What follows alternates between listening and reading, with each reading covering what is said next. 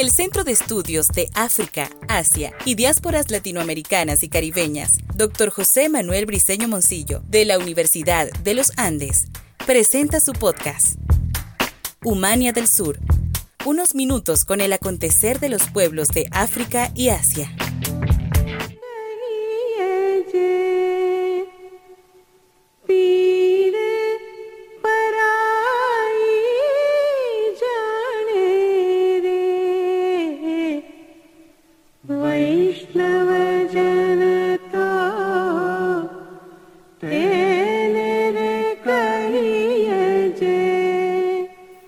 Es un placer volver a estar con todos ustedes en un episodio del podcast Humania del Sur, el podcast del Centro de Estudios de África y Asia de la Universidad de los Andes. De igual forma, es un honor para la Cátedra Libre India Siglo XXI presentar un episodio del podcast en homenaje a Mahatma Gandhi, quien falleció el 30 de enero de 1948. Y efectivamente el pasado 30 de enero estuvimos recordando el fallecimiento del líder del movimiento de la independencia de la India, Mohandas Karansha Gandhi. Al día de hoy no cabe dudas que el legado e ideas del Mahatma siguen vigentes en el mundo actual. Y es, eh, si se quiere, hasta algo lamentable. Y decimos lamentable no porque nos gustaría que Gandhi fuera olvidado, sino porque sus luchas y los problemas que enfrentó siguen eh, tan vigentes que a veces nos gustaría que algunas partes de su pensamiento y recomendaciones sean superadas. Violencia, economía depredadora del medio ambiente y especie humana y radicalismos políticos y religiosos son aspectos en donde Gandhi sigue vigente.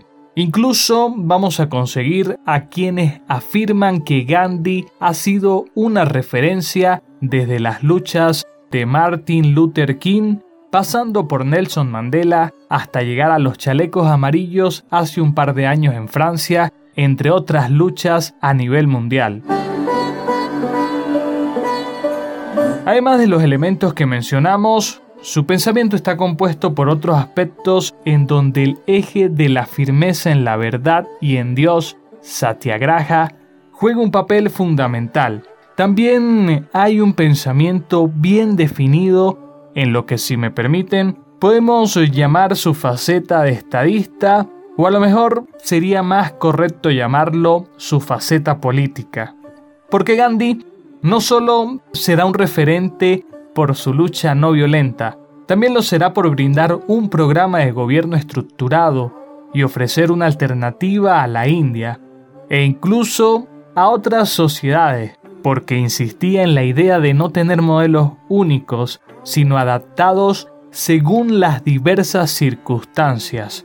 Entonces ofrece una alternativa en la posibilidad de erradicar la pobreza y atenuar el desastre ecológico alternativa que invita a transitar un camino propio y dejar eh, modelos foráneos colocando ante todo la dignidad humana.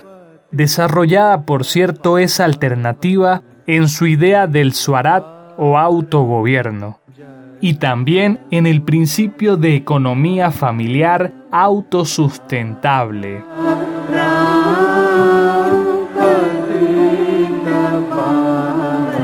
Gandhi demostraba con sus argumentos eh, cómo los ingleses no habían tomado a la India al principio por la fuerza, sino que lo habían hecho con la ilusión del progreso.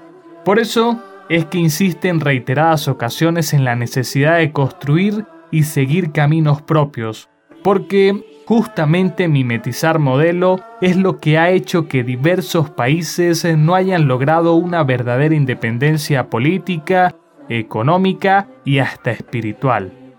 Por tal razón, en la base de su proyecto político y económico estará la espiritualidad y la dignidad humana, como resultado del satyagraha, o firmeza en la verdad y en Dios, y asimismo en su principio del ahimsa o la no violencia.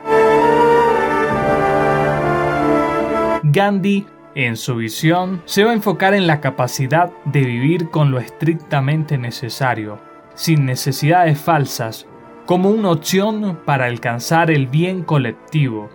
De allí su recomendación en cuanto a una distribución justa y solidaria según las necesidades de cada quien. De igual forma, la vigencia de Gandhi se observa ante uno de los retos que tiene la humanidad en sus años por venir, y nos referimos al cambio climático como producto de un modelo, de una economía depredadora del ambiente y de la especie humana, aunque todavía hay dudas sobre si los grandes gobiernos y corporaciones han aprendido la lección. Pero lo cierto es que el cambio climático y la crisis climática es un hecho y están haciendo estragos. Y en este sentido, el Mahatma Gandhi tuvo una capacidad de análisis increíble sobre lo que podría pasar y justamente sobre lo que estamos viviendo en ese aspecto.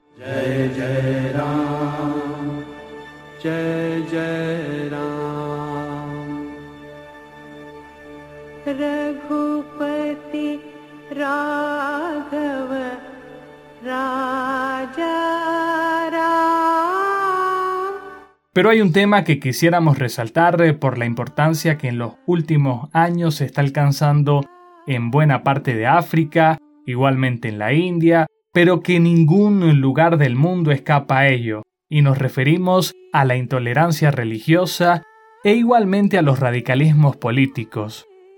Cabe recordar que la vida de Gandhi perece un 30 de enero de 1948 ante la intolerancia religiosa.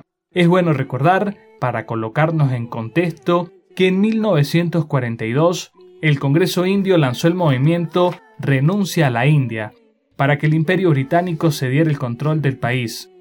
Detrás de esta campaña estaba Mohandas Karamchand Gandhi.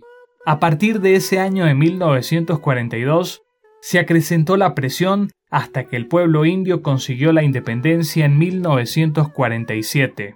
Un hecho a destacar en el proceso de la independencia de la India, como muchos sabrán, fue la partición del territorio, la Unión India y el nuevo Estado de Pakistán, lo cual agudizó el conflicto religioso entre grupos extremistas. El Mahatma, con su liderazgo, intentó ponerle fin a los conflictos persuadiendo a los radicales en pro de una India unida, pero el 30 de enero de 1948 fue asesinado en Nueva Delhi.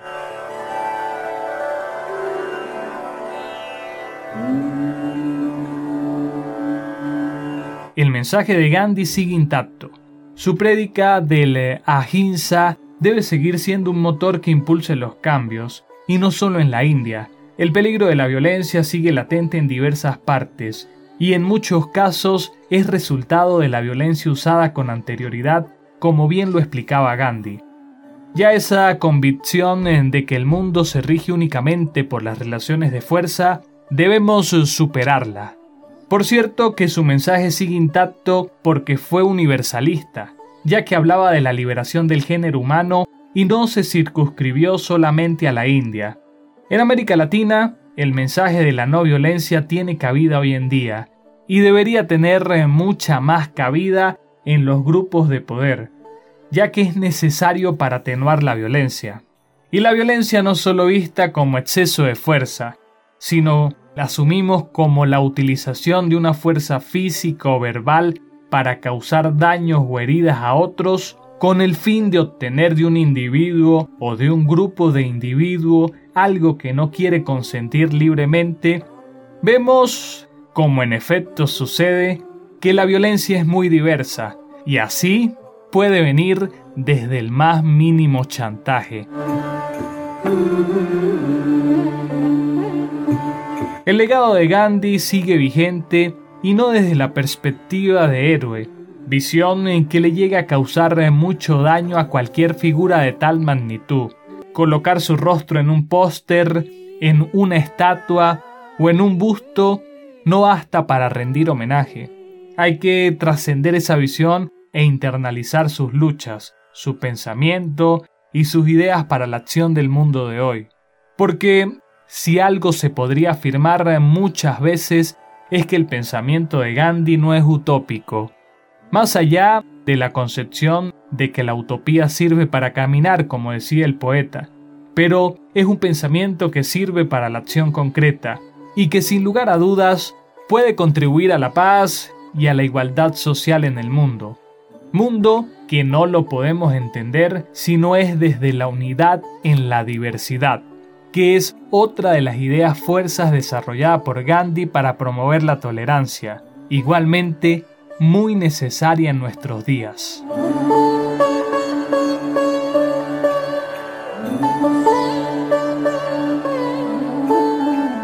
Y de esta forma queremos despedir este capítulo del podcast Humania del Sur, el Centro de Estudios de África y Asia de la Universidad de los Andes y la Cátedra Libre India Siglo XXI, en conjunto, se complacen en rendir este pequeño homenaje sobre la trascendencia de esa figura universal como lo fue el Mahatma Gandhi. Muchísimas gracias por su atención y será hasta una nueva ocasión en que nos volveremos a encontrar en una nueva edición del podcast Humania del Sur.